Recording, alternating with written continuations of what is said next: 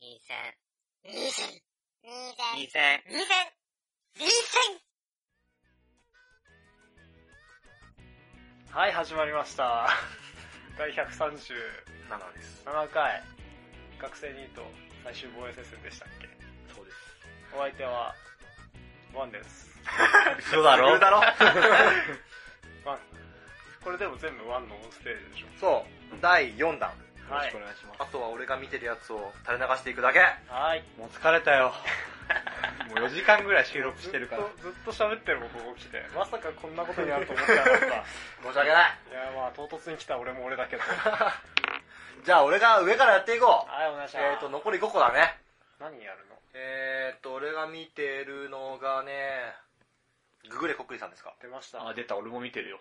えーと、これは、見るのがつか辛い原作ありもの嘘、でも俺そこそこ面白いけど。 1です。あ、2、3ですか。いや、そこそこ面白いと思いますよ。マジですかあのね、期待しなければ面白い。ワンちゃんはさ、面白いよって勧められて見てるから、多分。あー、まあ。あのー、俺ね、まずオープニングが受け入れられないんだ。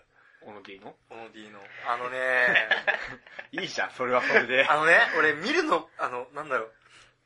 こうさ、恥ずかしいものを見るときってさ、うんチャンネル変えたくなったりするじゃん。うんわかる、それわかる。あれでしょわあの、家族の前でキスシーンを。そう、うん、わかるわかる。ドラマのキスシーンを見てると、なんか、お父さんが無言で帰るやつでしょ。そう、なんか、こうあれだよ、9時からやってる目標、目標労働ショーとかでさ、うん10時ぐらいから始まるアルマゲドンのさ、うんこうリブタイラーと、お顔を。そう、丘を登るか茂みに潜るかみたいな話をしてるときに、あ、変えてって思うやつ。あうんあれ。あれなの違うよ。いや、あれと似てるよ、本当に。なんか、恥ずかしくなるもん、見てて。嘘だろいいんじゃないでも、ターゲット層はさ、うん多分女の子。まあそうなんだよね。まあだから俺が見るわけではないのかなっていう。でもこのアニメさ、あの、一人の少女のもとに、イケメンのコックリさんが召喚されて、っていうさ、へでその後その、海外宿コックリさんが少女を世話するみたいなさ、設定はさ、うんまあ、ありじゃないわあり、ありだよ。 ありか。ありそういうアニなメだのと思え俺あば。の主人公のさ、まあ女の子、広橋涼がやってんだけど、うんあその子のうんう感じが、無理。痛々しいよね。自分をなんか人形だと思い込んでる女の子みたいな。ん。お話なんだよおかっぱの。そうそそううかっぱの子。なんかた多分だけど他人とどう接していいかわからないから、う人形だっていう風に思い込むことによって、ん自分は人形だから友達がいなくてもいいみたい自な己。防衛的な。いや、そういう説明しろよ。 いらないでしょ、このアニメにおいては。いや、そこメインじゃないじゃんわか。るけど、わかるよ。うんわかるけどうん、なんか違うじゃうんん。でしかもなんかさこう時々いい風なもの持ってくなんか、うん、いいとこ持ってくじゃんいい風な感じあの中田ジョージさんのさうん。タヌキのさうん。あれとか何えだからさこうめっちゃ地頃だけど、うん本当はお金とかをこう養護施設に寄付してますあー、わかる。金玉現象ね。それ普段ギャグやって俺るか今思ったら。のスグルがいるから言わなかったのあ、そうか、おすいぐる銀玉好きなんだ。大好きだよ。あ、ごめんなさい。た銀だ玉、もうそろそろ終わりそうだねそういうのそう。あ、もう銀玉の話になりそう。最近やばいんだよ。ねうちょっと高杉とあのん。 銀時の戦いさちょっとね熱いよつねいにやるかみたいな感じで入ってきちゃったからね。ナルトが終わって銀玉終わるかってそいうねれやばいよね、ジャンプ。ねちょっとねうん世代交代です。これでワンピースが終わればだ大大炎だよ。でもワンピースまだ終わりそうないんだブよなリーチがあるから。違う。それで、なのにブリッジが続くってのが面白いんだよ。ブリーチを一応最終決戦って言ってるけどね。いやー何回目何回目ずっとの言ってるよ。もともと三大看板出さないな、ワンピースのブことリッジだけが本当にギャグになっちゃったかギら。ャグやってないのにギャグやってたからね。まあ、本当テニだスの王子様現象っあれは先最初か生らギャグ素晴らしいっす。ていう。まあでもこれは別に、俺銀玉ほど違和感は覚えないな。ほう。ほう。なんだろうね。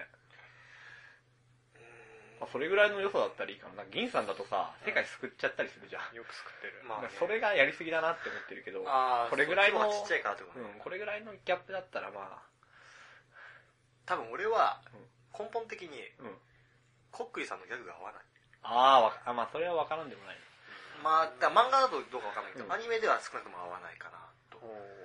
いや本当に女子向けのギャグだと思うよ。なんかね、終わり方がね、中途半端だったりするんだよね。多分、かっこいい人が、うん振り回されてるのを楽しめるあー人じゃないと楽しめないと思あーうそれか俺は単純にそこは別に共感できないんだけど楽しめてないんだけどモノ D がやってるってだけで楽しいっていなるうほど感ねじだけど多分女の子はそういうとこなんじゃないまあでもあれだよね声優の起用っていう面からしてもさ、うん多分ターゲットそっちだよね、まあ、狙ってる感じその。もそもガンガンジョーカーだからまあ連載されてんのがそうか 男はあんま買わないからそうだよね、うんだって小野 D 桜井さん、はい中田さんっていうところで、まあ、ダンディから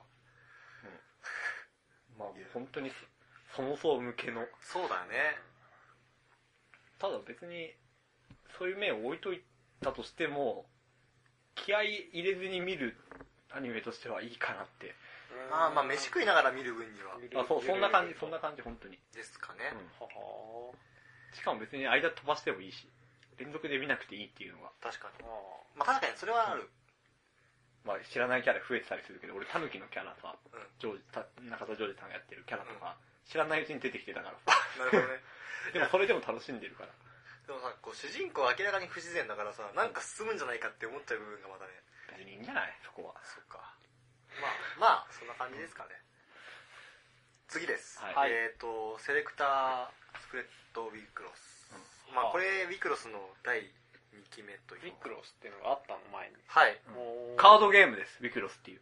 原作、おもちゃ、宝トミー、トレーディングカードゲームそうそう。そうそうへ遊戯王とかと同じと思ってくれればいいんだけうどん一つ特筆する点はー。はい。カードゲームの説明が全くないっていうそうあのルールとかってことルールそう。単純になんかうん、召喚してそいつらが殴り合ってるだけ。おー、 HP とかもな全然ない。そうそう初期そうの遊戯王みたい。でいや、遊戯王よりね、ひどい。全然、ひどいっていうか、カードゲームの反則アニメのはずなんだよ。実際このあーウィクロスってやつが売ってて、まあ、それはルールとしてちゃんとバトれるよううなんゲームなわけ。そうそうそうそうなのにそこに主眼を置いてないっていうのがこのアニメのすごいところだと思う。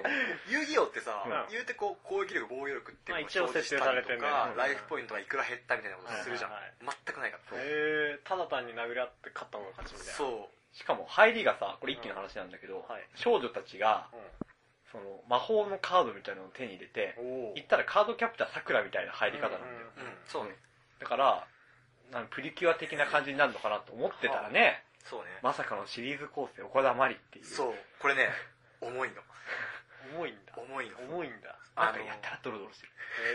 へえ、こんな絵柄で。あのねまあこれ、まあ、ネタバレありの2戦ですから言うけれども、うんはい。これさあの何回何回って決まってないんだけど、うん何回か勝つとああ少女の願いが叶えられるの何その魔法少女。そうそう。いや、最初はそういう設定だけしかあ明かされてないからねあ。あそう思うんだそうよ。そうそうそうでまあまあ思そうれでしょはなんか願いの大きさによって勝利する回数勝利しなきゃいけない回数は変わってくんだけど、はいまはいはいあ、そういうことなんだよねうん。でただこれネタを明かしてしまうとはい。何規定数勝っても、うんまあ、これ3回負けると負けってなるんだけどそうんの敗北しても、どっちにしてもそのカードを扱っている、まあ、みんな女の子なんだけど、女の子はうんあの地獄なんだよねほうっていうのは、うん勝った場合に願いが叶うんだけど、それどういう風に叶うかっていうと、うその、ま、魔法のカードさがあるってさっき高橋言ってたじゃんうん、その魔法のカードの子も女の子なんだけど、その女の子とその扱ってる女の子の人格が入れ替わるの、んはあでその入れ替わった人格の子が頑張って願いを叶えるはでその入れ替わった方のうんそのカードに入ってしまった女の子うはんまたその特別なカードとしてうん別の女の子のところに行ってあうんでその女の子にバトルを強いる役割になるっていうでだから結果その子の願いは叶うけどうでもその実そのその子の本真の願いが叶う叶ってないみたいな感じになるで敗北をすると、うんあの願いが反転して叶っちゃうんだよね反転してか例えばば友達が欲しいっていうもう本当にどうしようもない願いだけどそれをする場合友達がどう頑張ってもできない状況になっちゃうんだよね負けるとね。そう負けるとっていうどっちにしろ地獄っていう状況になっちゃうっていう、はルールっていうあかへシステムになっててみたいな窓マギに近いよな。うん窓紛れに雰囲気はてかあのなんだろうあの全体の雰囲気ってこそうそうそとちょっう。と前にあった「ファンタジスタドール」っていうああったねア。ニメがあるんだけど、うまんあそれのめっちゃ重いバージョンみたいなへえ感じ この絵柄で。この絵柄で。そうの2期目ですそれ、カード売れてんのかなわわかんない。けどアニメは割と俺は好好きなんだ。俺は好き俺最初超くだらないと思ってたの。う魔法少女もののん。劣化版だなと思ってたんだけど、はで見てなかったらワンちゃんが面白いよって言って2期目からちょっと満たしたんだけど、面白いわ、これは。うん。マジで言ってんの、きあそう思ってくれてたのか面白い。よかったそれはちょっと。あのねおい俺うん相当えぐいえー、え、これ主人公はずっと同じじゃん。そう主人公は一緒そうこの、ちょっとピョンってなってる女の子、髪が、髪が。えー、この子の願いはまだ叶っていない。それがねあのね、もう戦っ、だから勝っても負けても地獄だから戦わないっていう選択をするんだよ、この子あの、勝って負けの地獄っていうのは知ってる知ってる。ああ、勝そうそう知っ勝ったた方、勝3人主人公とその友達が2人ずついて、1人が負けて1人が勝つから、はあどっちの未来も知っちゃってる。ああ、そういうことね。で本人は一期のとこにね時にねうその両方を知った上でん。はい。勝とうと思うんだよおおーなぜあだからそうだったのか。そうあのだからうん。これまでずっとずっと呪縛にとあだからまだかと一緒だよ、うんま、呪縛にとられとらわれてたうん人たちを解放しようっていうう方向に向かう向かって勝とうと思うんだようん。うん。でもそこでうん。一緒にずっと戦ってきた、そういうそのカードの中の女の子に裏切られるのこと知られるそだからああいう状態になってるのか。そ一気見たい。うで、まあ、裏切りっていうのもうん革新的な裏切りじゃなくて、うんどうしなんかこうそうあの裏切る方ののの玉っていうんだけど玉の方もうんどうしようもない状況だったのはいはいはい。っていうのもあってそれをそれでまあ2人とも離れ離れ離れになっちゃうんだけどうん。 2期で何とかしてくっつこうと思いきや敵として現れる玉みたいなへー敵のか、ウィクロスになっちゃってるの。あいあ。つだったっけそうミクロス熱い暑いんだ。そう。しかもね、あの、普通に描写がえぐくてさ、アい。イドルの子が通り魔にあって、うん。顔に傷を負うとか、ああ。そうその子もミクロスのミクロスのその選ばれし者でさああ。それで負けちゃって反転してみたいな。そうそうそうそうそうああ。しかもそいつは途中までに味方なのに敵になるんでしょ、あれ、多分、あの描写。いや敵だよずっとあ、最初味方じゃなかっうんあだからあのすげえやらしいやつであいつって、その味方のふりして近づいてってみうんたいな感じたあ、そう、俺そこまでしか見てなかったから、いへえ。つの間にかえぐいことになっそて。うしかもそいつがまたねあのなんだろう利用されてえぐいことになるっていうそれはちょっと見たいけど、どうなんだろう。まあでもねこれね、ああののね。ね、長いし、あそうなんだよねそこまで見る必要もないかなとは思うかな。言い方悪いけど、劣化窓紛れではあるよね。あまーあまあまあまあまあ、そんな感じですね。ちょっとぜひそのカードゲームの方やってみたいね。マジで。いや、本当にそれ思うんだよ。思うでしょ。全然ルールわかんないの、アニメから。これやる気、ちゃんと宣伝する気あんのかっていう。これでも、宝富すげえと思うよ。ね、よく許したよねね。。まあへえ。そんな感じですかね。はい。はい、次じゃあ次行きましょあー思ったより興味そそられた。う。えっと、じゃあ、イノバトルは日常系の中お出で。ました。伝説の話題になってるまなあ。、話題になってるところ先に言うとさ、はい今ニコニコで、うん。割とそこそこの部分切り取られて、うんうんランキングで上がってるんだけどさ、うんあの、なんだろう。これ要するに、主人公がうん、中二病なんだよ。うんで、中二病で、うんその、その動画の話だけするけど、中二病のことを全然わからない幼馴染がいて、うんその幼馴染にすげえ冷たくあしらうの主人公が、うんどうせお前わかんねえだろみたいな。っうんて言うと、その、幼馴染がめっちゃキレて、うん自分の言葉で話せよっていう、めあのね、2分半ぐらい全部セリフ流す。わかんないよって言い出して。うんそんなアニメじゃないでしょっていうことなんでしょ。まあまあまあそうなんだけど、っていうセリフを言って、出て行って主人公がポカンとするっていう動画が、ニコニコで今ランキングになってるんだけおど、これね、あの、全然そんな話じゃないんだけど、ーうん普通に面白いんだよね。へーあのーさ、これ、えっ、と、まあストーリーを最初から言うとさ、うんまあ主要するに主人公は中二病なんですよ。はいで、まあずっと右手から何かが出てくるみたいなことをずっと言ってるような文芸部員で、もうザ中二病の中二病ねそうそうそうそうそうで文芸部員にあてかみんあの主人公も含めた文芸部員に急に異能が目覚めるのほ5人ぐらいだっけそうだね5人か6人か忘れたけどおーそれぐらいいて、でうん、えっと例えば物事をうぞうむぞうを全部想像できる力うほうほう空間も含めてほうできる力とかあの火と木、水、地面、雷、光みたいな。お属性。そう属性を全部使える力だったりとかっていうのを全員が発症するんだけど主人公は右手から黒い炎が出せるそれだけっていうおー炎っていうか生温かい何か見た目だけにちそう見た目だけ中本当に中二病を再現できるみたいな力しか見た目なくてっていう設定で日常系を展開していくっていへーう、まあ、ハーレム系なんだけどあ、そうなんだ。え、バトルものってわけでもないのそうバトルもんじゃないんだあよね、違うんだ。そうっていう感じでうん。だからなんかそのさ主人公が全然強くないっていう設定だったりとか、はいはい。でも嫌に中二病みたいな設定っていうものうんを日常系の中に取り込むっていうのにうん俺は一つ評価をしていて面面白いなって思っててでなおかつこれトリガーなんだよね、あのうんキルラキル、はいはいてはかい。ままあ、要するにガイガイナックス公害あガイガイナックスからの発生みたいなだ,、からなんかすげえ安定して面白いへんえ。ラノベだな。そなるほどね。で、まあ、これ俺の主観になっちゃうんだけどキャラクターが一人一人めっちゃ魅力的っていうほへあの俺は最初あの適当に見てたんだけど、うんこれ福原香織出てくるんだよねあの司役の子ね、うん。が出てきてその子がめっちゃちょろいんだけど、うんその子のその子と主人公のやり取りを見た時にあこれは俺はこれは見たわって これは見るわってえー気になってる、ちょろい。ちょろい。そうちょろいちょろいちょろいね。でなおかつあの早見も出てるんだけどこれ高橋向けねで早見の子もめっちゃいいよあやみんの子があれでしょわかんないような子。わかんないの子わかんないの子うん幼馴染なんだよね完璧じゃん。あでやみんで幼馴染とかで。しかもこれさあのさっきのさうん旦那が何言ってるかわかんないけんという同じなんだけどうん主人公にずっと寄り添ってて全然主人公の趣味わかんないんだけどずっと寄り添ってるキャラなのおおーで理解しようと思ってうん本変えあララノベ変えたりとかゲーム変えたりとかしてる人なのおお尽くしてくれる系かそうでもわかんなくてうんでなおかつ主人公に「お前はだったらわかんないだろ」って言われてうん爆発するっていうシーンがあのシーンなのなるほどね。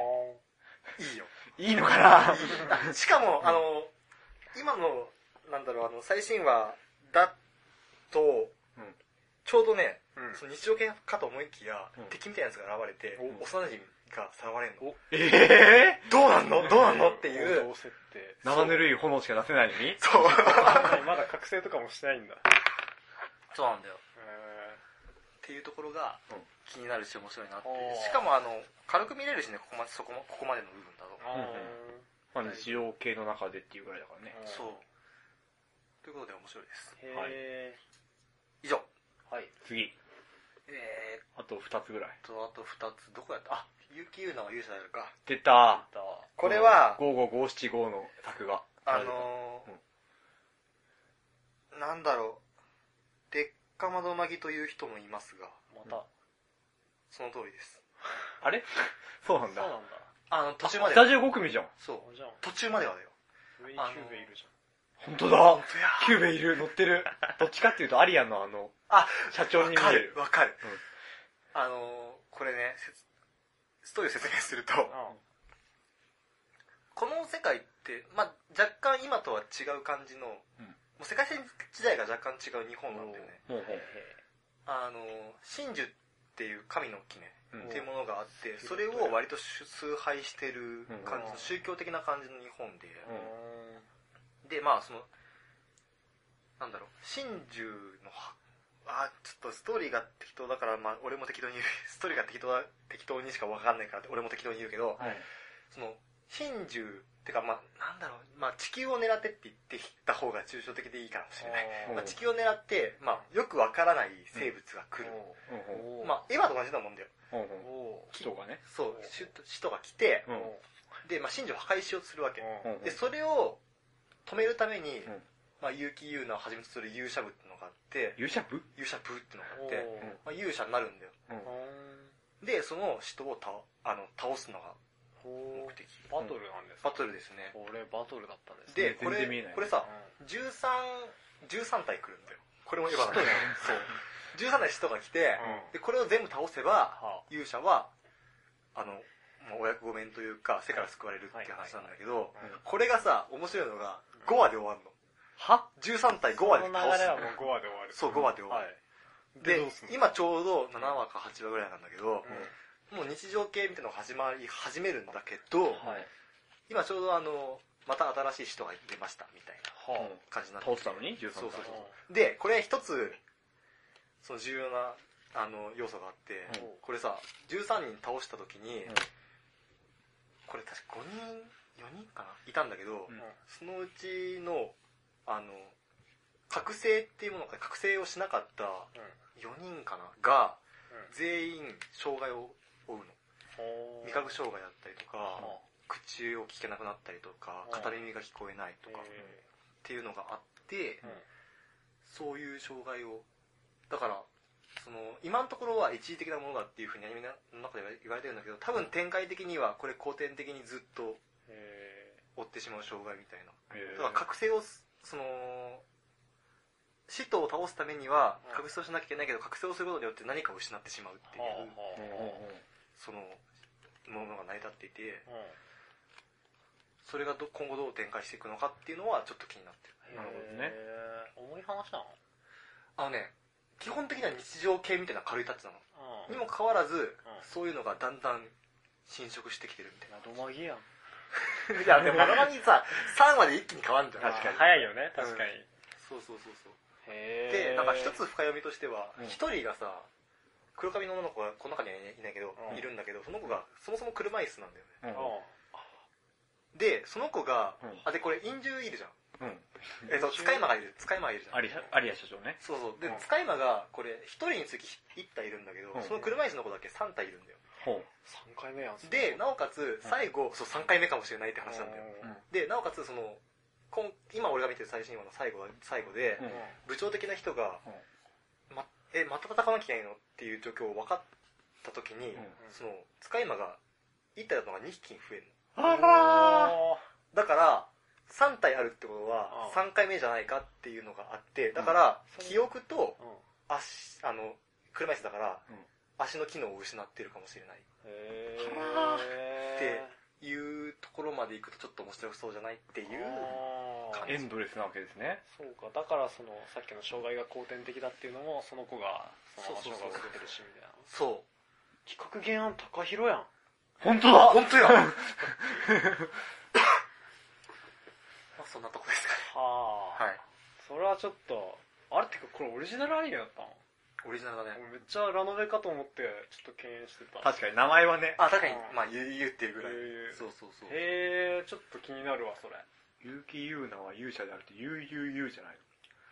言ゆうゆうゆう言う言うですよ。ゆうゆうゆうですトリプル言うですよ。トリプル、あ、ゆうゆうって言ってんのか。言う言うって言ってる。ゆうゆうだと思ってた。でへすへえはいちょっと気になるわ俺もこれ気になってきた。お、てか、スタジオ5組ってだけで気になってきた。今は。なるほどねうん。じゃあ、ラストいきますか。はい。はいえー、クロサンジです。クロサンジュ、天使と竜のロンドン。超つまんなそうだけなどんねか。これで見る気になるよねね。あのね、これね、主人公がうんクズへっていうところが特筆する点。これサンライズのやつか。サンライズ。はいはいはいはいだから最近さ、サンライズさ、ロボットアニメっていうのでさ、なんか乱発してんじゃん。うん、してあのる。、バディコンプレックスとかもそうだし、あの、なんだっけあれ。 えっと、忘れた。俺が見てたやつなのに。まあ、あったんだ、ああったりするんだけど、うん。今期は割と当たりじゃないのかなって思うやつ。え黒三十そう、あの、ストーリーを言うと、うん主人公がうん。一番の時ね、ある、とある王国の王子様なの。第一皇女なの。はいうんで、まあ、将来を約束されてるっていうううんんのが主人公で、うんで、世界設定がさ、世界設定が、設定が、あの、人間、人間まあ、二つに分かれてるの、人間が。はいこれ、ちょっと近未来っていうか、うんちょっと未来的な設定で、う魔法を使い始める人間が出てきてるっていうか、おーまあほとんどの人がに魔法を使えるっていう状況ではいはいはいうん、その魔法を打ち消す力を持っているんうんノーマっていうのも人から生まれうんうんうん。てるんだよね。はいで、魔法っていうのが、うんその、人が進化した証っていうふうに思ってて、この世界では。そうだろうね。で、それを打ち消すような力を持ってるノーマっていうのは人間じゃないっていうふうに言われてる人間だけど。はいえの。人間だけどねうん。生物学的には人間だけど、うん人間じゃないとは言われてるの。はいはい。で、王女もうん、それ、そういう、まあ、常識、そういう、その、この世界の常識を受け入れてて、そうだろうね。で、まあ、ノーマっていうのは人間じゃないから、次の子を産みなさいみたいな感じで、その道端で、あ、道端でそのいざこざを起こしてる、そのノーマを抱えた母親とかうんから無慈悲に、そのあ赤ん坊を殺す殺せっていうふうに言っちゃうようなうんあー人なんだよね。ただ、その、その状況では、王女様は正義なの。うんその世界ではね。うんで、この、この王女様が、うん。あの、まあ、その成人の儀みたいなうん儀式を行うときに、うんはあの、まあ、魔法を使うことがあって、うんあはその時に発覚するんですよ。何がこのこの主人公まさがかノーマだってことな。んとふわーで、あはあそのノーマっていうふうに分かってしまった。うんうんてかあの、親たちは分かったんだけど、それを必死に隠そう隠そうとしてて、はいはいはいで、それを、まあ、兄弟である一人の男がいてうん、その男がバラしちゃうみたいな感じあなんだけど、ーだから、その、一気にノーマだっていう風にうん貶められたうん王女は、うんそのノーマが唯一生き残る行き先である、うんあの、本当に地獄みたいな場所に突き落とされるわけですよ。あーうんで、その場所っていうのは、実は、この人間たちが、うんあの、平和に生きるために必要でああうんる、その、外界から来る敵を倒すっていう先兵にされるわけ。は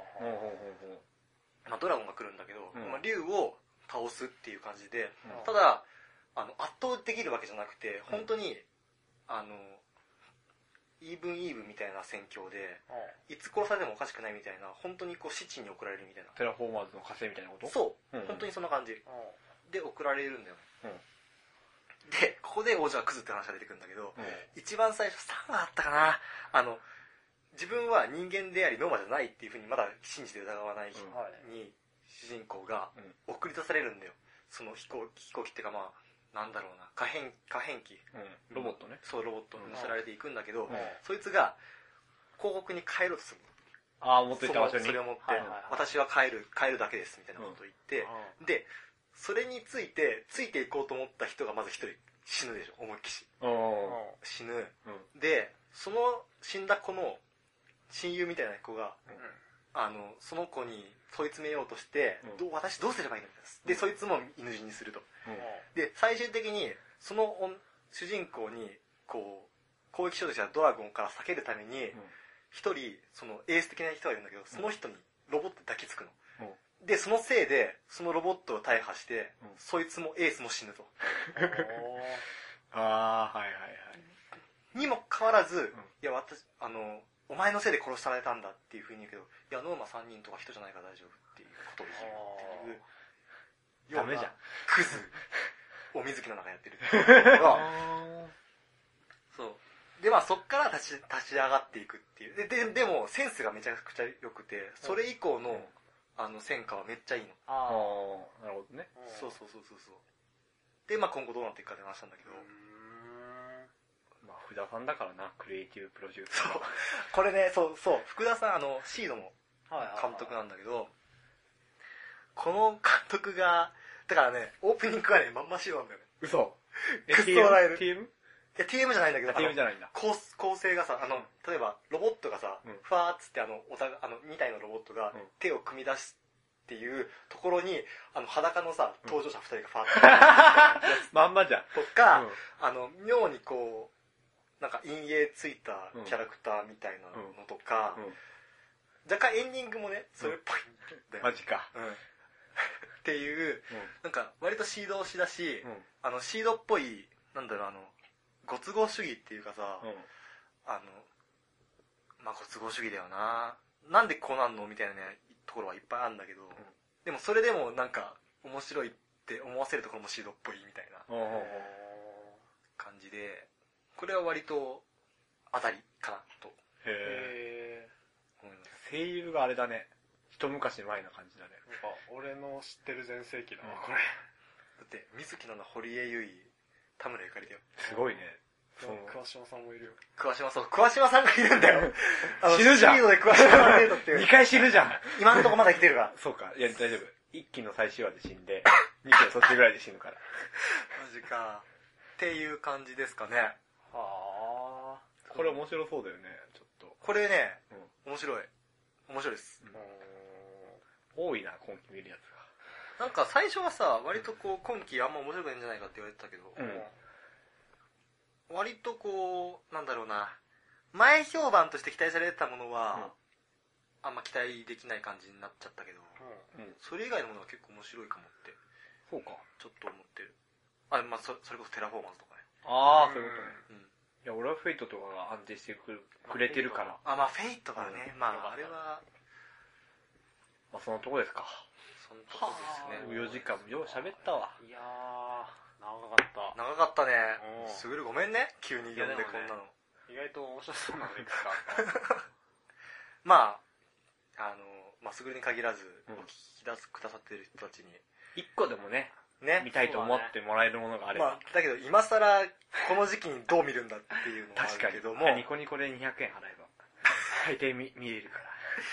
まあ見ていただければなとうん思いますはいはいので、よろしくどうぞはい。 よろしくどうぞ。そんな感じですかね、うん山のすぐとかやるやんなくていいかいいじゃん、半分やったし。そうだねうんじゃあまあそんな感じでうんあ葵ちゃん可愛いということでどの葵ちゃんで山のおすすめのああ。はい。かわいい。はい ひなたのがかわいい。それアズミスだからねあでも日向可愛いよな、まあ、やめようやめようやめようやめようやめよはいじゃあこんなところでえーっとはーい大長編2014年秋アニメ紹介ねう。本当だよ、こんな長くやったら初めてだわ。えー終わっていきたいと思います、うん。えー、すぐるありがとうございます。いえいえいえここまで聞いてくれた方もありがとうございます。本当ですよ。本当ですよ。えー、お相手は、パンと。高橋と。すぐるでした。はい、バイバイ。じゃあじゃあねー。